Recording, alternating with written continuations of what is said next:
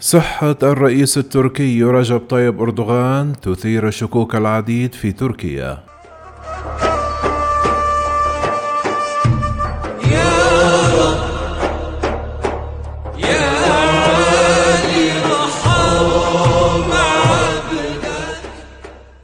ظهر الرئيس التركي رجب طيب أردوغان في المقطع المصور الأخير واهنا وفاقدا للتركيز والقدرة على الكلام بشكل منتظم ومستمر، مما دفع نحو التساؤلات بشأن صحة مستقبله السياسي. مقطع مصور تكلم فيه أردوغان بمناسبة الرد على سيل التنديد الدولي بسياسات تركيا الساعية لإعادة السيطرة على مدينة فاروش القبرصية اليونانية والذي امتد لثلاثة عشر دقيقة فقط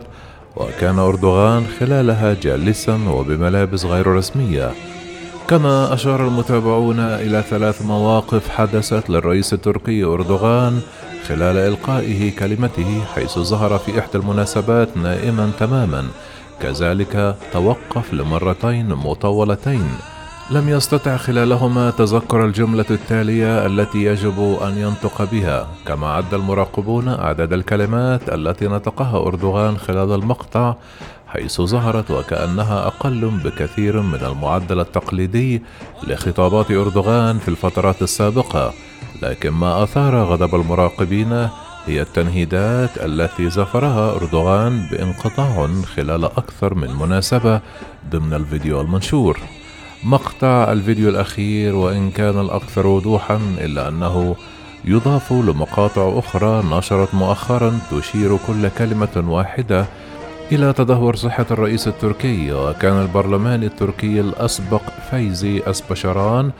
نشر مقطعا مصورا أوائل العام الجاري. ظهر فيه أردوغان وهو يواجه صعوبة في المشي ويستند على مساعديه للنزول من الدرج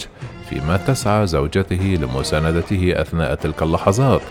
كانت صحيفة سوزغو قد نقلت خبر عن تعرض الرئيس التركي لحالة إغماء أثناء صلاة العيد الماضي وفسرته حسب الخبراء الطبيين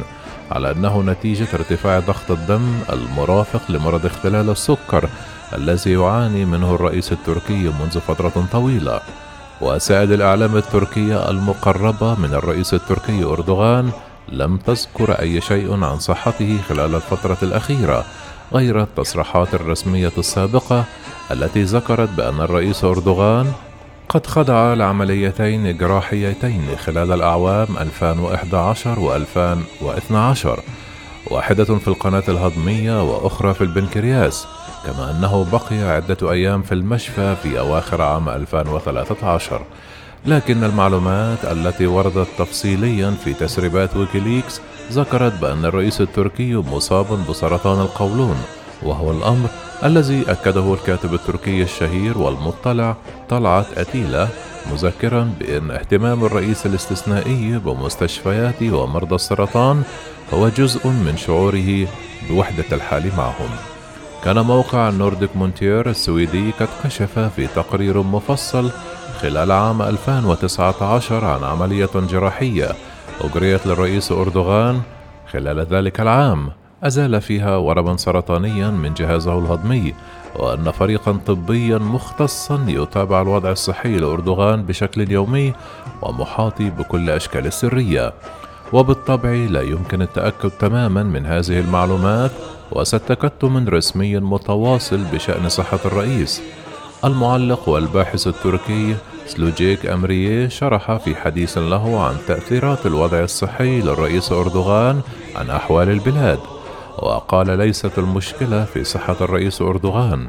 حيث هو في النهاية معرض كأي إنسان آخر لكل أشكال الأزمات الصحية. لكن القضية هي في هذه الهالة من السرية المطلقة المحاطة بموضوع صحته وكأنه هو جوهر الأمن القومي للبلاد وليس مجرد موظف عمومي يؤدي عملا عاما وإن كان رئيس الجمهورية. ويتابع أميري في حديث له تفسير ذلك يكمن في آليات الحكم التي اتبعها أردوغان خلال السنوات العشرة الأخيرة حيث احتكر نشاط مؤسسات الحكم والسلطات في شخصه وبالتالي فإن أي تأثير على صحته أو قدراته سيكون ذو تأثير جذري على هيكلية وعلاقة هذه المؤسسات والسلطات ببعضها البعض وتاليا استقرار البلاد ومستقبله. المراقبون الأتراك ذهبوا للقول بأن صحة أردوغان الحالية ستدفع المحيطين المقربين من أردوغان بالذات من أفراد العائلة لأن يستغلوا ذلك ويقوموا بمزيد من ممارسة الحكم بشكل فعلي خاصة في القضايا التي يتهم بها هؤلاء الأفراد بالفساد واحتكار المؤسسات الاقتصادية الفاعلة. كذلك أشار المتابعون للحياة السياسية في تركيا إلى أن صحة أردوغان ستتحول إلى آلية للمزاحمة الخطابية بين أردوغان والتحالف الحاكم من طرف ومعارضيه في الأحزاب والجبهة المعارضة من طرف آخر الذين سيتهمون أردوغان بعدم القدرة على الحكم وممارسة سلطاته ووظائفه العمومية في إدارة البلاد.